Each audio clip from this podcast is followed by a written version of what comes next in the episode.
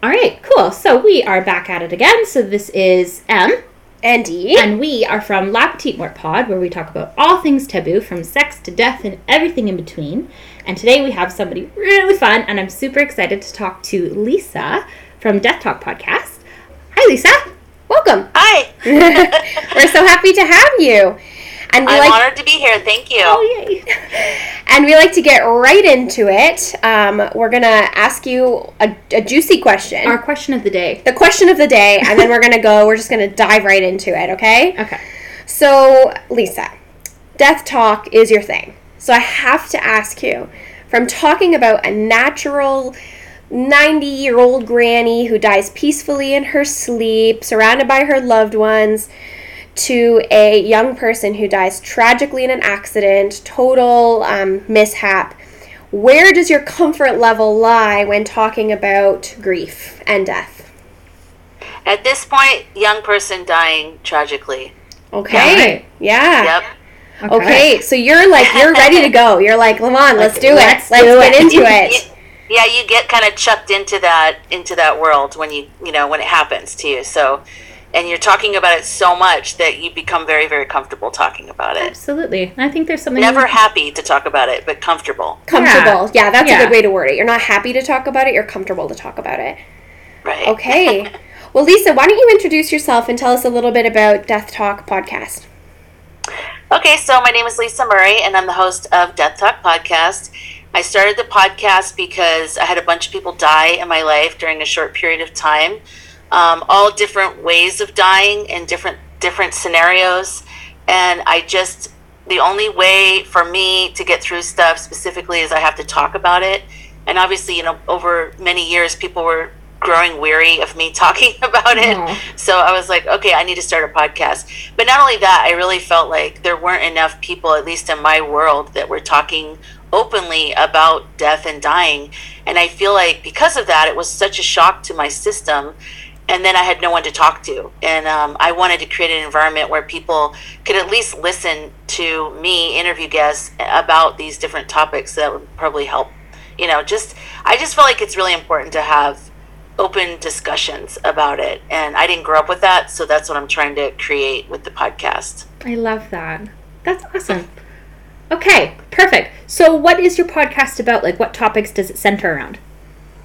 Well, I mean, ultimately, what the main thing I'm really excited about, or that I love talking about, is near-death experiences. Just because I like that it, it's a person that's actually had a death experience. I mean, we're mm-hmm. all just talking about it. We're all talking about surviving people that have died that we love, and all this other stuff. But the one group of people that actually have some type of real experience are the people who've had near-death experiences Yeah. when I was in my 20s, I went through this weird phase where I was really afraid of death. And I remember just um, researching near death experiences. It was like the only thing that kind of quelled a lot of my fears. And even if it's not true, if it's an imag- you know our brain or whatever, I don't care. I still want to learn about it. I still want to hear about everybody's experiences. And I love that it's every background, you know, even atheists and different people all kind of have a similar thing. So Yeah. it's just, it feels very calming. But I also interview people in the in the death care industry, hospice workers, and uh, I just interviewed somebody who did a musical called Afterlife, the musical. That's so cool.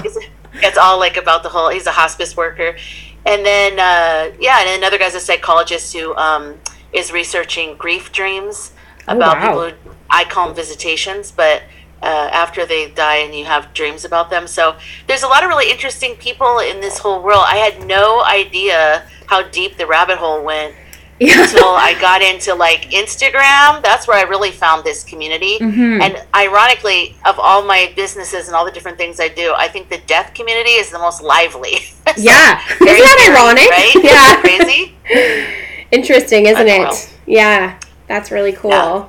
Awesome. Okay. Okay, so I feel like we've just answered the first two questions there. Um, so, but also, so basically, with your podcast centering around near death experiences and positive death talk, and also you hosting a really cool death talk cafe on Clubhouse, which is a space for people to talk openly about their grief experiences. What drove you to create such a positive space for people to discuss like grief and dying and death? So it's really an extension of the podcast, and Clubhouse is a new social media app. It's very different. It's audio only. Mm-hmm. Um, it's all over the world. People, you know, come from all over the world, literally. And um, you know, being on the podcast is great because I get to interview really interesting people, but I don't get to hear from the listeners. Yeah. I don't get to talk live, you know, and um, and so Clubhouse has, has given me an opportunity to just. I decided to open up a room every Tuesday night and at first, I had topics, and I still might go back to topics like, you know, animals and, uh, you know, are they our spirit guides or, you know, things like that. Um, but I've switched to having it be open, just whatever, because I just trust whoever comes in there, whoever's drawn into that room needs to be there and needs to talk about whatever it is that they need to talk about. And if there's silence or if it's kind of weird, I'll tell some stories about my situations, and then that seems to get things going with other people. And if for people who don't understand what Clubhouse is, basically when someone comes into the room, they're in the audience and they don't have a microphone. So only the people that are on the stage have microphones. And then you, uh, they can raise their hand and you can bring them up. So, or they can just sit in the audience and just listen, which is what Oh, I really like about it because there's no pressure. Like if, because that was the thing too. I just wanted to listen to people talking about all these Mhm. things when I was in the deepest part of my grief and I didn't want to talk. Like in a million years, I did not want to talk. So um, I make sure people know they do not have to come up and speak. You can just listen, and uh, God knows I can talk forever about all kinds of things, death. So Yeah. I was like, all right, whatever, just sit in the audience. But then people who say they're not going to talk usually raise their hands and they come up, Which is and kind they of do lovely, end though, up right? sharing. Yeah, Yeah. it's great. That's so, So cool. it's special. It's really nice. Yeah. So you're creating a really positive space for people, right? Like a Yeah. safe space, a safe Yeah. and positive space. Yeah. And I'm glad you Therapeutic said positive because you know I do say death or death. What is it? Positive death talk. Yeah. And I had somebody in the room one time. She was talking about when she was around, I think, ten years old, and her mom had cancer, like most of her young childhood. And so she, death to her when she was young was about the smell of the medicines and her mom being sick and her mom's medical bed being in the living room and not in the bedroom because she had to have one of those, you know, hospital type beds. Yeah. And it was just a very depressing and scary thing for a child.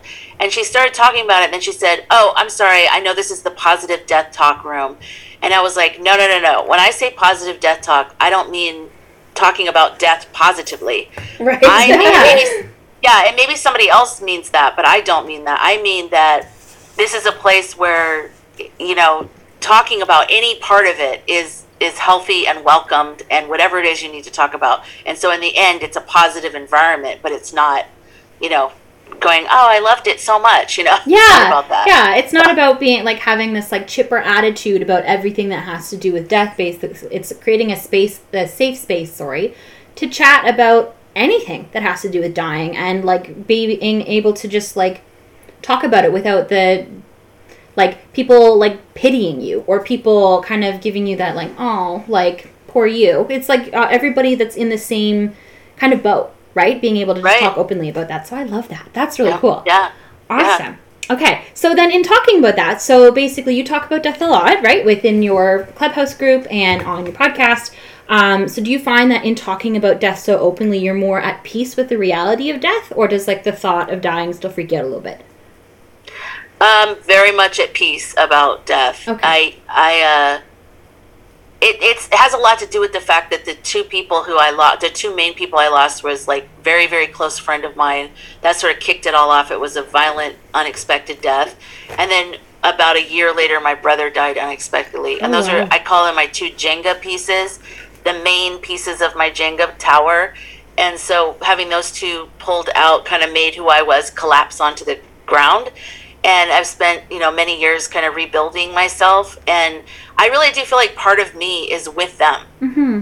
and so it's it's like I if they're there wherever there is, then and I'm with them, part of me is always there. So I'm not as it doesn't seem like I'm going somewhere totally strange anymore. Yeah. It feels like you know when your friends like text you and they're like, "I'm here, I got a table." you know, you're meeting them at a cafe Yeah. and or a restaurant. And you're like, "Okay, cool," and you've never been there before. You feel a little bit more confident going in there, like, "Oh yeah, my friend's here. I'm, I'll go get her at the table." It feels like that, really but on a way deeper, obviously more meaningful level. yeah, but but I think that's such a beautiful explanation too, right? It's a you're really going- nice way to look at I it. I think that's Yeah. really gorgeous. Like just the idea of it basically being like you're almost going to to meet someone. to meet to meet your loved ones in like a safe space. So I think that's really Yeah. cool. yeah, I that's really that. cool. I love that. And, and so I talk to them all the time. I'll say, "What is it like? Like, what did what do you do all day?" You know, and I Yeah. just I, I keep the dialogue going. It helps. Oh, I love that. Well, yeah, and it's yeah, it's just keeping uh, that memory, right? And it's almost like they're still part of your life because a lot of people, and I believe that they still are, right? Like they're Mhm. still with you in different ways, and you're with them, and a piece of you is with them, and lots of pieces of them are with you, and so it's yeah, I think that's really really cool. So you're not, you don't really have any fear about dying, then? I mean, I think there's a natural thing. You know, there's some of it, like because you don't know for sure. Mm-hmm. Right. and it is scary it's like wow okay so what is going to happen like i want to believe and i believe just naturally that there is an afterlife and that everything's going to be okay and this is more of like this is the dream where the physical dimension is just this thing we're playing out we're trying different things out but really we're going to go back to like our normal way of being i believe that but at the end of the day it could all be wrong too i could be totally wrong and it's You could be surprised. it's like who knows Yeah. you know? And the unknown is a bit scary. Like I think it's natural. Humans are scared of what we don't know, right? Yes. right Yeah. Have you ever watched the Netflix uh, the uh, Netflix special Surviving Death? Yes Yes. Okay. Cool. Because that we good. both just recently like watched it and are obsessed with it. But in their idea, basically, too, of the, the first episode of so of people having like near death experiences, almost all of them say like when they kind of get to that like veil or crossing over, they're like greeted by all the people basically that meant so much to them. So I think that kind of like touches base in with that idea that you're kind of almost like coming home to like this uh-huh. new beautiful Yeah. spot, right? I know. I always talk about like I have this image in my head that it's going to be like the Titanic. You know, at the end of the Titanic, they're all standing on the staircases, like all the people that died, and they're like walking up the stairs.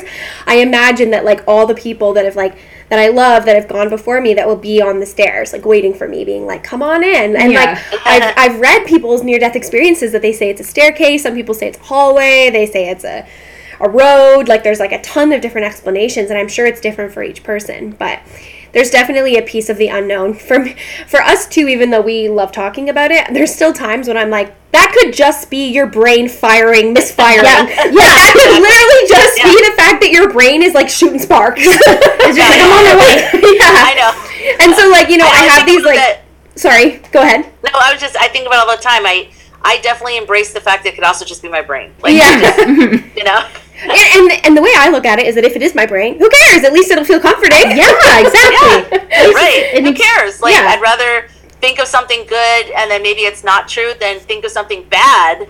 Your whole life you're Yeah. worried, worried, worried, worried, worried, and then it turns out you're, you weren't right and you wasted your whole life being worried instead Yeah. of maybe you letting your imagination go to more positive places. Totally, Absolutely. totally, Totally. Yeah, that's Totally. awesome. I wanted I wanted to tell you guys about this guy. I always end up talking about him. I can't remember his name, but um, Journey of Souls. Okay. Can't remember his name. Right, uh, the writer of the book. So he's he regresses people not to past lives, but to the in between, between when they died and when they choose to reincarnate. Oh, cool. And so it's really interesting because that's where my brain is now. Is like I don't want like past lives are cool, but I want to know what what happens when we die. Like who do we see? Where do we go? What's the deal?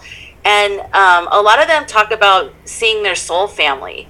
And Oh. I love this concept of like instead of it being a soul mate, like everyone always talks about that. Yeah. They, they a lot of them talk about this soul family. So when they cross over, they see all the soul families and they're like, "Oh my god, I've missed you guys!" And it's like this whole. So I was thinking of that when you were talking about the stairs. yeah. That's beautiful. My soul family's gonna be on the stairs. I know. There's a whole bunch of them. That's really cool. I love that idea. And I totally believe, yeah, the soulmate like thing. It's mo- soulmates. Ah. There's Like many, plural. right? Yeah, And yeah. um, yeah, that's beautiful. That's so nice. Oh my god, that's great. well, the soulmate puts so much pressure on it. It's On like one oh, I met right? my soulmate, and then five minutes later, you're like, wait, this is my soulmate. like, Well, I don't and know. yeah. Maybe they're all my soulmates. And I think Yeah. that platonic, like you are my soulmate, yeah, but like it's like a platonic, right? Like it's Yeah. not, it doesn't have to be Yeah. romantic, and you can, well, your Yeah. soulmate potentially can be um, platonic or it can be romantic. And Yeah. I think we have more than one, and we have, you know, like there's people that are like, you know, family members that I just like older family members that I'm like, I just love the shit out of you, Yeah. and like you are just you, like you know, get you, I get you, Yeah. and like you know, some those are the people you just want to put in your pocket and like take with you places. yeah, yeah. I right. call them like your your twin flames, right? So it's Yeah. kind of Yeah. like your energy energy matches their energy, and Yeah. it's just like So it's like a tw- yeah, your twin flame family too. Mhm. Yeah. Oh, that's lovely. Oh. And so sometimes nice. it happens when you you're at a job and you just completely connect with someone there. You're like, how do I like? You guys were like that. yeah, we worked Yeah, together that's basically. how like, we met, didn't, yeah. didn't know each other from like I don't know Joe and like down the street. No, anyway, like did not know each other at all. Started working at a small jewelry store together, and then by two days of working together, we started and like ending each other's sentences and saying the exact same thing. We're like, yeah. stop it! Oh my and god! And everything that was like of interest, I was like, I love that too. and we were just like so like our political views, like everything was like so aligned, and it was just It like was we were just scary. like, are we like the same person? We're the same person cut in half. Like I Yeah. know. Yeah. I think you guys are spirit family people. I- totally. yeah, oh, 100 percent. Yeah, Yeah. for sure. And so like Yeah. you know, even doing this like. The podcast and everything. This was such a like mutual, like back and forth, back and forth. Yeah, let's do it. Let's do it. Like let's. We're like hyping each other up. yeah, we're like pump each other up. We're like yeah. Good. Oh, that's perfect. I love that. Yeah, that's you. so cool. Okay. Okay, so um, I think we've kind of covered what death positive talk means. Um, but did you we want to kind of round that out, or do we want to move on to another? Yeah, question, you or- can just kind of sum up, like Lisa, what death positive talk means for you. I know you said it doesn't mean it has to be positive talk. Mm-hmm. It's just more of an open talk. Yeah, so death positive really means that we're speaking openly about something we're all going to face. And whether we're losing people that we love or we are facing our own death or both, which is really both, um, you know, it's something that we all, it's, it can be a positive experience if we open ourselves up. Not the actual dying, I mean, although that could be as well, but the conversation can be a positive experience if we just open, our, open ourselves up for that and share with other people. It's really healing. absolutely. Yeah, that's awesome. And I think it, especially with the spaces that you've created and whatnot as well, it kind of allows people to um, be vulnerable and kind of have the support to be vulnerable, right? So which you don't necessarily get from like, well, I mean, you do from like your like your people, but from uh, like it's you know what Yeah, I mean? but it's like, different. Fam- sometimes family members can be judgmental, and Yeah. a lot of people experience like disenfranchised grief, right? Like they they like sibling loss, and like that's a really big disenfranchised loss. Well, yeah, you you lost You a sibling, yeah, yeah, exactly. Sorry, I was just thinking in my head like one of the most disenfranchised griefs is sibling loss because ev- the focus is on the parents and on the spouse of the person who died, not the siblings, even though you guys shared a childhood and you know there's a lot of disenfranchised grief that i think you're helping to validate and that's that's really cool It's a and that's beautiful death thing. positive talk for sure yeah, Thank you. Oh yeah, my brother was my first friend in the world. Like yeah first best friend. We did everything together. We played together. We were like, I mean, every single thing. Uh, the baseball games and going to get candy in our bikes and like losing him was like losing a huge chunk of my entire life, my entire childhood. He had a really good memory. I have a horrible memory. Um, so did my friend who died, and so it's like big chunks of my own life have gone away, and even the factual yeah, informational stuff. But yeah, so the sibling loss was a big one for me. Uh, Mm-hmm. I don't really hear a lot of people talking much about it, but it's it's definitely unique. I haven't lost a parent yet, but um, it's the sibling death is definitely unique. It's Yeah, different absolutely. than uh, other kinds. I think. Well, each one is unique, but that's yeah unique too. yeah no that is for sure absolutely. okay All right. Well, speaking of of that, so um, Dee and I are both huge, huge advocates for having what we call like a death plan. If you are so lucky to be able to to plan events around the end of your life, right? So we love um, the idea of having like your favorite like music playing at your funeral or getting to choose the song that you like go out to like or like say you're in like hospice or something and the the song that you exit the building to you get to choose right in some some cases or even like having your favorite food and whatnot being served at your funeral um, we love having like little or like love talking about what ours is going to look like right Yeah. and we have a whole episode on it but we were wondering do you have kind of like an end of life or death plan or like funeral plan like what would you love to have at your funeral You know, it's funny. I never thought about it ever. Um, and I'm just listening to you and I'm thinking that is so awesome that you guys have that. And I know with my brother, right before he died, he was at his uh, friend's father's funeral, and they were uh, my brother and my mom were walking to the car, and he said, "If uh, when I die, um, I want to be cremated. Don't put me in the ground." But he just said it, you know, flippantly, and then Yeah. he died a few months later, unexpectedly. And so had he not said that, we wouldn't have known what he wanted. We probably would have done the wrong thing. mm-hmm. But I mean, not that there's a right thing or a wrong thing, but Yeah. we would have done something that he didn't want. Um, and even knowing that, and even though I say it and I talk about it in the room and in the podcast, I still haven't even ever thought about it. I think part of me thinks it's more for the living. So whatever they feel like they need to do, they should do. But I do like the idea of the song. yeah I, I also think it's very important. It, it's very important to have a death plan. I do, but I, I think for me, I'm just saying like I think I haven't really thought about it the way that I should. So now that you guys have brought that up, I'm going to actually give this more thought. But definitely, of course, for me, I went right for the song. I'm like, okay, yeah, what song do I want? Yeah, we have a whole uh, playlist on We do, Spotify. yeah, so we like each our made a funeral playlist. playlist. We call it our funeral Oh, cool. playlist. And not that I want a funeral, and I don't even think you do. It was more Not like really. a celebration, like, you know, a party. Like, I want people to be, like, drunk and eating all my favorite foods. and listen to your favorite and listening to my favorite music. Like, that's the way you can honor me. So I, you know, have that uh, planned out and I don't know if you've um, had a chance yet to do kind of like your advanced care planning, but I actually have like formal advanced care planning documents written. So, like, all of that in theory should be followed as long as the living follow it. And if they don't, Yeah, I'm yeah. not going to come back to haunt them because it was for them. And I agree with you. yeah but your song did you choose your song no, uh, a friend of mine had a Janet Jackson song. I'm trying to remember what the name was, or what the name of the song is. Uh, oh gosh, I can't remember. But I, whenever I hear that song, I think about him, and he just had it on a loop, and it was so awesome. And it was in this big church, and it was like very uh, odd to have a contemporary song playing in a church, church. but it was such a po- she goes when i see you again i can't remember why didn't i remember the name of this song but um, it's a very positive song and it was so like who he was i had never been to like a funeral or celebration of life like that before um, i mean there's a whole new wave of things happening right now that Mhm. did not happen when i was younger yeah and like this. Like you guys are you guys are so young to be talking about this and to be saying that you've got all, all figured out and all this stuff. I think that is so healthy and so amazing and i love that this exists now because this did mhm. not exist. Death was like oh my god like you know somebody else dealt with the funeral or the whatever and you didn't even know who did it. You're like i don't know who did this and you showed up and you were scared and it was quiet and it was weird.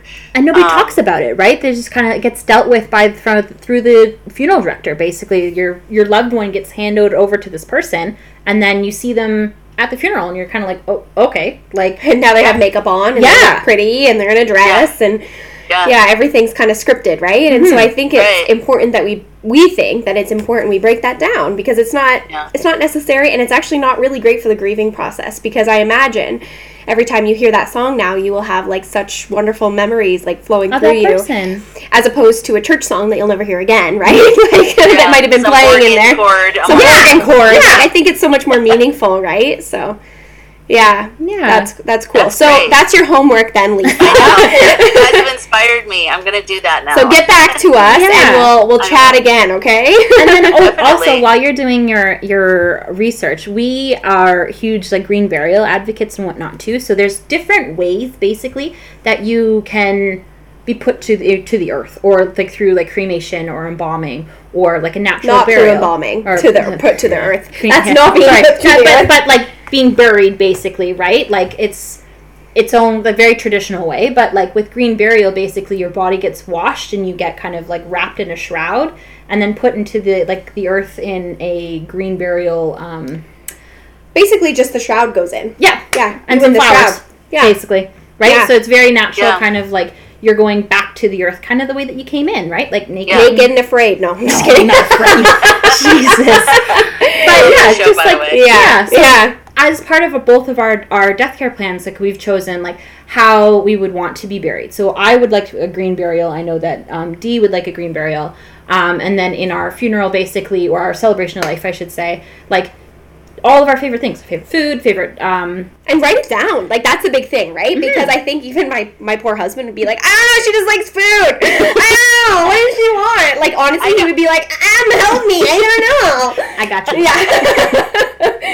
you know what I mean? So like Yeah. and, and when you're and the trouble is is for the living, when they're grieving, they're like not thinking straight, right? So Yeah. and you say that now, but I think you would be like, uh, Starbucks. Like, I don't know. Like we'll just all drink Starbucks chai lattes. I Exactly. don't know, right? We'll be caffeinated right. and sad. Yeah, you'll be caffeinated, you'll be like super hyper and sad and full of Cheeto dust. like, I don't know. yeah, for sure. So I think Yes. that uh, definitely that's your homework. We're gonna check in with you. You, you got options. Well, I did always think that burying people in those big caskets with all the chemical and the wood and the metal and like I always thought that was so excessive and just not earth friendly. I thought that was really strange. Even when I was younger, I thought so that whole entire piece of furniture goes into the ground and it's like And I understand the concept of wanting something like beautiful or whatever, but it's not it's just not good for the world. Like, Mm-hmm. why would you even do that? So I would lean more towards a green burial myself. And also, cremation, you think is like, oh, that's so much better because your ashes. That actually is another form of Pollution. huge carbon footprint. But we recently Right. found um, a new, it's like a cremation process, but it's more environmentally friendly. It's called aquamation. So basically, your body goes into like almost like a cremation center, but they um, decompose your body with water. And then basically, Wow. it's like all of your flesh and everything gets decomposed, and then your bones are left over basically, and they, they crush the bones. And then you have Oh, like the, God. the cremation. So it's less like of a carbon footprint, still lots of electricity and water, right? So I think that green burial is still definitely the least like car like footprint. Yeah. In that sense. But there are so many options. So yeah, don't and, and we have a few episodes. So check out some of our previous episodes on it. And I will. Uh, we've talked to a few morticians and it's Yeah. cool. Oh, oh. So we just had one. sorry. Like, because you were thinking, like, because we were talking about like in the embalming process. Like, uh, we just had um, Erin from the Millennial Mortician. She's out of New York.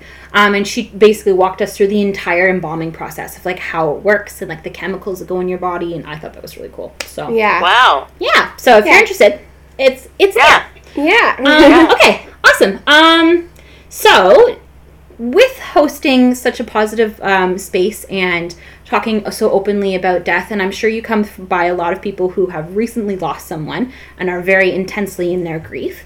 Um, do you have any advice for people that are struggling with the loss of a loved one, and do you have any resources that you could give to these people while they're grieving? Um, yeah, I think one thing is people aren't going to say the right thing. Um, that's one thing. Like, I remember right after my friend Derek died, um, it was all kind of a blur because it was really kind of, um, you know, he was like run over by a train. It was Oh, like wow. during the day. It was really awful. Yeah. Um, and so it was a lot of confusion, but people are not going to say the right thing, even if they love you and they get it and everything else, because until you go through it, you can't really understand the right tone or anything. But I do remember people who tried. It was a lot of fuzziness to me, but I, I could tell if someone actually had a genuine moment with me and really tried and cared. Now, it's not about trying to say the right thing, it's about knowing that they care and that they're hurting because I'm hurting yeah. and um, those people stood out to me. People who ignored me or stayed away from me, I remember, kind of remember that. I kind of remember like I Mhm. never really heard from them, Yeah. even though they might be thinking they're respecting me. It actually hurts. And and the reason why I'm saying all this is because when you're fresh after the loss, this is what you're you're not thinking about it that much, but it's going in, and Yeah. then later on, it, you're going to think about it. Um, and so you know it's just just know that it's very hard because i thought that i was good at talking to people about death like oh i'm so sorry for your loss or whatever and after my friend died my brother died i realized i was horrible i was like the worst i did not know I- just knew that every time i've said something to someone i wasn't i didn't have the right vibe Mhm. so that's only because i went through it um, so anyways your environment might shock you. It depends on what what your environment's like. If you grew up with people talking openly about death, then it might be a little less. but you're going to feel very alone and your because your feelings are very unique and, and they're yours they're like your experience with that person so i would recommend um, journaling i journaled a lot i couldn't write at that time but i did voice memos on my phone Mm-hmm. and it just made me feel like i was talking to someone who wasn't going to judge me or give me advice or you know just not get it because it's me i was talking to myself Yeah. um, and then I haven't gone back and listened to those, but I plan on doing that one day. Um, and I would also say definitely find support groups, like you, you kind of talked about it a minute ago, but try to find support groups outside of your family because, or even the friends that also knew the person that you lost, because there's a lot, it's like you're all trying to hold on to something and each person's trying to, you know, also trying to find their footing. And in some ways you can find some kind of sense of community by being with them because they all, they all know that person but they all knew a different person really because they knew a mm-hmm. different side to that person so then it gets into whether or not the person was this or that or were you a good friend or were you not a good friend Yeah. like sometimes it becomes this weird thing and so to honor your unique relationship with that person and your the pain that you have i would say branch out go to support groups go you know listen to podcasts uh, listen go on youtube. I watched a lot of uh, near death experience interviews and that really really helped me. That's all i wanted to listen to was people talking about their death experiences. That's all i wanted to that's it. And that literally was something that helped me. Um, and also really allow yourself to be what you are. Feel it and be it and i remember i wasn't really on facebook very much back when derek died and um, i still don't really like facebook but okay. Um, and i was posting some stuff and this girl i worked in the music industry and this girl sent me a message and she goes you're unraveling publicly and it's not a good look. And i didn't even know her. Like i just knew her in the music industry like as a person and i was like what like, Excuse me? so like. I know. I was like, my friend was murdered. Like, I don't even care. If you want to stay in fake land Facebook, go ahead and do that. Unfollow me or hide me. But this is my experience. This is what I'm going to do. And yeah, maybe it is a hot mess. That's what it is. It's death. It's going to be a hot mess. But it's also I'm not your putting a bow platform. on it. Yeah. And It's your space, right? Like you, when you friend someone on Facebook, you're entering their space. So. Yeah, right. hundred percent. So obviously, I unfriended her. yes, good. um, but don't let anybody tell you what you should or shouldn't do. You know, I mean, obviously, it got really dark for me. I didn't want to live for a couple years. I didn't post that on Facebook, but I didn't really want to live for a couple years, and like, it was really hard. But don't let anybody tell you how you should grieve. You know, it's up. It's you. It's like you have to. You can't be fake. Like you have to be whatever you are, whatever Yeah. that is. And before, when I was younger, I had a really good relationship with death. When my grandfather died, I actually felt happy. I was like, "Oh, good! Now he's free of his body, and he can be everywhere." And you know, where did I get that? I was 16. But then, then I went through the weird fear of death thing, and then, you know, I hadn't really lost anyone my age that was that was really close with me before. I'd never experienced that, so it really just rocked my world, and it threw me completely off. And that was my reality, and. uh I was shocked by my own reaction, but at the same time, I knew to be true to myself. And I just really want to urge everybody just be true to yourself. There's such Absolutely. wisdom and importance inside of that. There's something that we can learn about life if we are true to ourselves in that darkest time. Absolutely. Absolutely. I think that's so beautiful of you to say. Also like I and I feel that too because once you go through some like losing someone that's very like close to you, your whole perception of how people are treating you well like just in regards to like grieving and whatnot like how how you talk to people like changes especially while you're grieving and how you explain your person who died completely changes but what for me like my um stepfather died oh god uh 2009 so like 12 years 12 years ago now Wow. holy shit um anyway so and in the funeral like i totally understand when you had people that would come up and they're just like oh i'm so sorry for your loss and just very like disingenuous you know or you get that like little like handshake that's like not even really a handshake like and they're just like, like- this like as you're Yeah. standing in the processional like whatever hated that um or the people that are just very general and i mean a lot of people don't know what to say when people are grieving but I personally have stopped saying like I'm so sorry for your loss and I've changed my wording to um like my heart breaks for you as you go through this experience or like my heart goes out to you or like Um, I'm always here to like to chat or talk or even just to like check up on the person because they're not going to necessarily reach out to you because that's what I would have wanted when I was was going through that because I didn't just really didn't appreciate like appreciate sorry disingenuous like And you're not going to reach whatever. out to someone. You're grieving. They Yeah. need to reach out to you. And I think you really Yeah. find who your friends are, right? exactly for And the people instead that of people, and for those listening who have a friend who's grieving or, you know, in the future, don't just say, let me know what I can do for you. Just fucking Oh, do it. yes Go I get the hate that. groceries. Go Right? get Yeah. like why? Because Yeah. then we're putting it back on the person who's grieving to decide what they need. They're like, I don't know what I need. I need my person to be alive. Like I don't freaking Right. know. yeah Right. Yeah. And also, So- you don't care about groceries. You don't care about eating. You don't care Yeah. about the lawn being mowed. Like, so if someone says, you know, can I come and help you, um, you know, do the yard work and pull some weeds for you? Because, Yeah. you know, I want to get some sun and whatever. Like, offer it to people. Say what, you know, can I bring you a meal like, two times a week? I want to practice cooking. What kind of foods do you like? Or, no, forget it. I'll just bring it. You know, whatever. Like, yeah, or like I'm coming over questions. and I'm helping and whatever, right? Like I'm Yeah. gonna be there at three. See ya. I'll be Like- there at three. I'm washing your undies. Yeah. yeah. Right? No, for sure. And if that's really what people need. So I Mm-hmm. think it's. And a, a, a big piece from what I've understood of the world too is we need to educate each other, right? We need to share these experiences. So we need to say, you said the wrong fucking thing. Yeah. Don't say that. Yeah. Yeah. Don't say that it was my job to save this person. Don't say, you know, stupid things. And people do say stupid, stupid, stupid Mm-hmm. Depending on the, the, the like scenario of Oh no, death, no, like, no! Pretty much every death, Oh, people true. say You stupid things. than I yeah, people say stupid things for even natural expected deaths, and um, you know, it's just yeah, just just be just be nice. A little bit of compassion. some compassion, people. Yeah.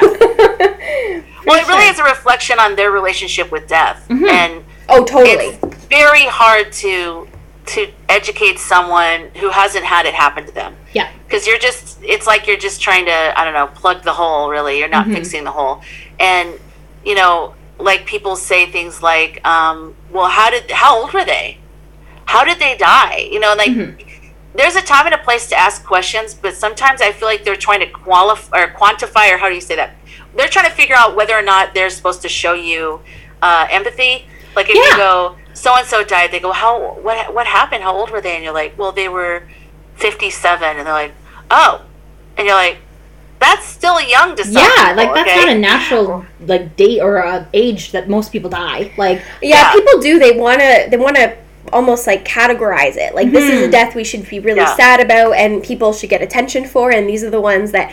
Yeah. Yeah. yeah, she was 90. She might have been your best friend and the person you talk to every single day in the morning, but she was 90. Like, Yeah. yeah, yeah.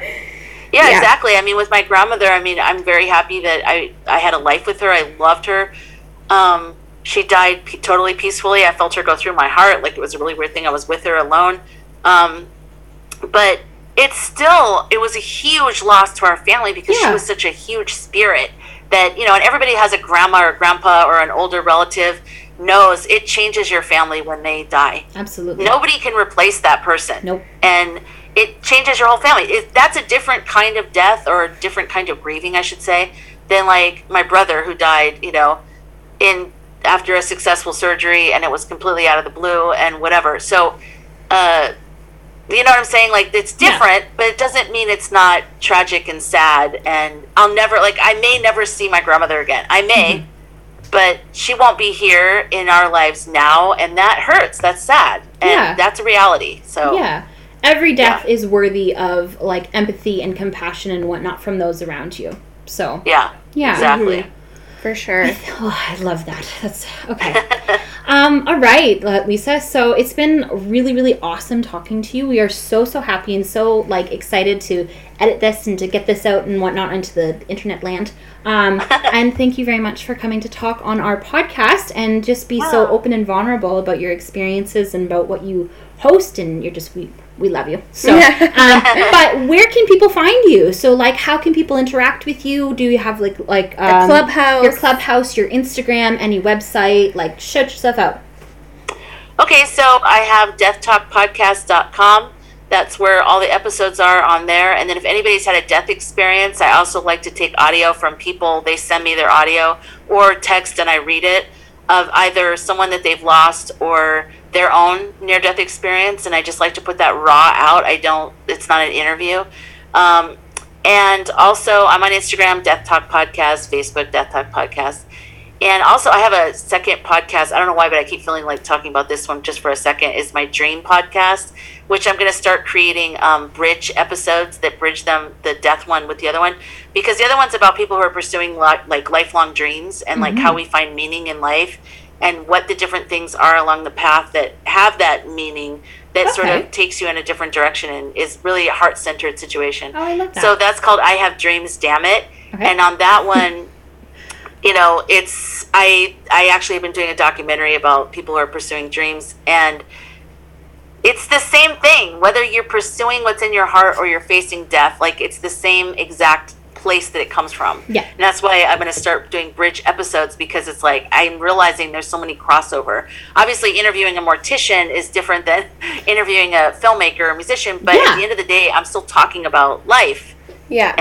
and how we're living it and what decisions we're making. Are we conscious of what we're doing and um, are we bringing meaning to our lives? So Absolutely. that's another place you can find me is ihavedreamsdammit.com. Cool. but thank you so much for having me on here. I really, really love it. I love your podcast. I love your interaction. I love all your banter. And I do have to tell you that I had two rescue bunnies. So I like your bun camera, um, even though it's not picking up your bunny too much. But I had two rescue bunnies, Butters and Tara, and they both died of old age. But I loved them. I had them in my apartment in Los Angeles, and they were really great. So Oh. Oh, Bun. now I need to go find him and smush him. Modest moves. yes, and give him a smush. That's really cute. Thanks, Lisa. Okay, Thank awesome, you. awesome. So we are super, super excited to have this up in the next couple weeks. Thank you, everybody, for listening. Um, so if you want to get in touch with us, you can contact us at lapetitemortpod at gmail.com if you have any questions or stories, um, whether they be about death, sex, or anything in between. Um, we are also hosting a giveaway soon, so keep an eye out for that. You can find us on Apple Podcasts, Spotify, all the links and whatnot for that are in the link in our Instagram bio. And until next time, When in doubt, lube it out and write a will. Bye!